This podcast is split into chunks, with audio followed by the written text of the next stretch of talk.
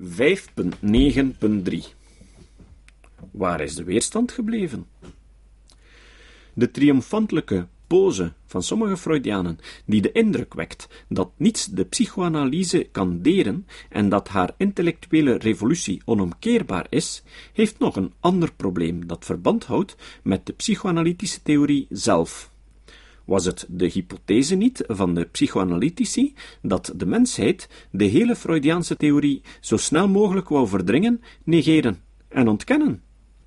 Is het niet wat ironisch dat het uitgerekend de psychoanalytici zijn die ons vandaag voor de voeten werpen?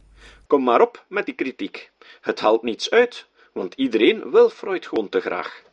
Neem nu Jonathan Lear, die meent dat er achter de aanhoudende aanvallen op Freud een unwillingness to let him go schuilt.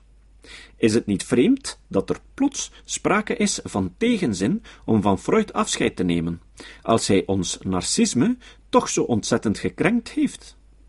Geen vuiltje aan de lucht voor Jonathan Lear, die in dezelfde tekst opnieuw een versie van het weerstandsargument van onder het stof haalt.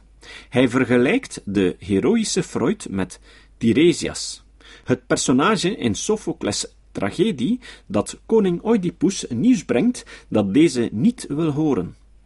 Lear ontwaart in de aanvallen van de Freud-critici dan ook een reenactment of Oedipus-complex. Een gelijkaardig voorbeeld vinden we bij de Freudiaan Harold Bloom, die in de New York Review of Books schreef: Freud's cultural pervasiveness seems to me ultimately to stem from his unique powers of contamination. If you dispute Freud, he contaminates you anyway, and his interpretations insinuate themselves into your consciousness. Freud is the most pervasive of modern discursive writers, and he is difficult to resist when he is read deeply. Op zich heeft Bloem ongetwijfeld gelijk.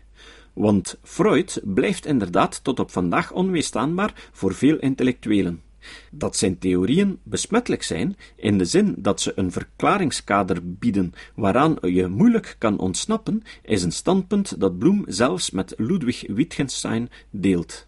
Maar waarom probeert een apologeet van de psychoanalyse Freud als onweerstaanbaar voor te stellen?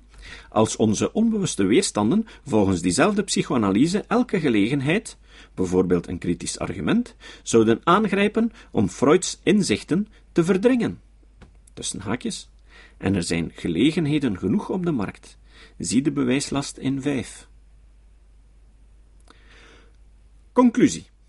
De triomftocht van de psychoanalyse in onze cultuur vraagt beslist om een nadere verklaring, maar het zou absurd zijn om haar succes als een bewijs aan te nemen voor de waarheid van de theorie. De geschiedenis heeft beslist ook andere pseudowetenschappen gekend die een tijd lang furoren hebben gemaakt. Denken we maar aan de frenologie of de astrologie, maar die de vooruitgang van de wetenschappelijke kennis enkel belemmerd hebben en naderhand van het toneel zijn verdwenen. Zoals de zaken er nu voor staan, is dat precies het lot dat de psychoanalyse beschoren is. De psycholoog John Kegelstrom schreef While Freud had an enormous impact on 20th century culture, he has been a dead weight on the 20th century psychology.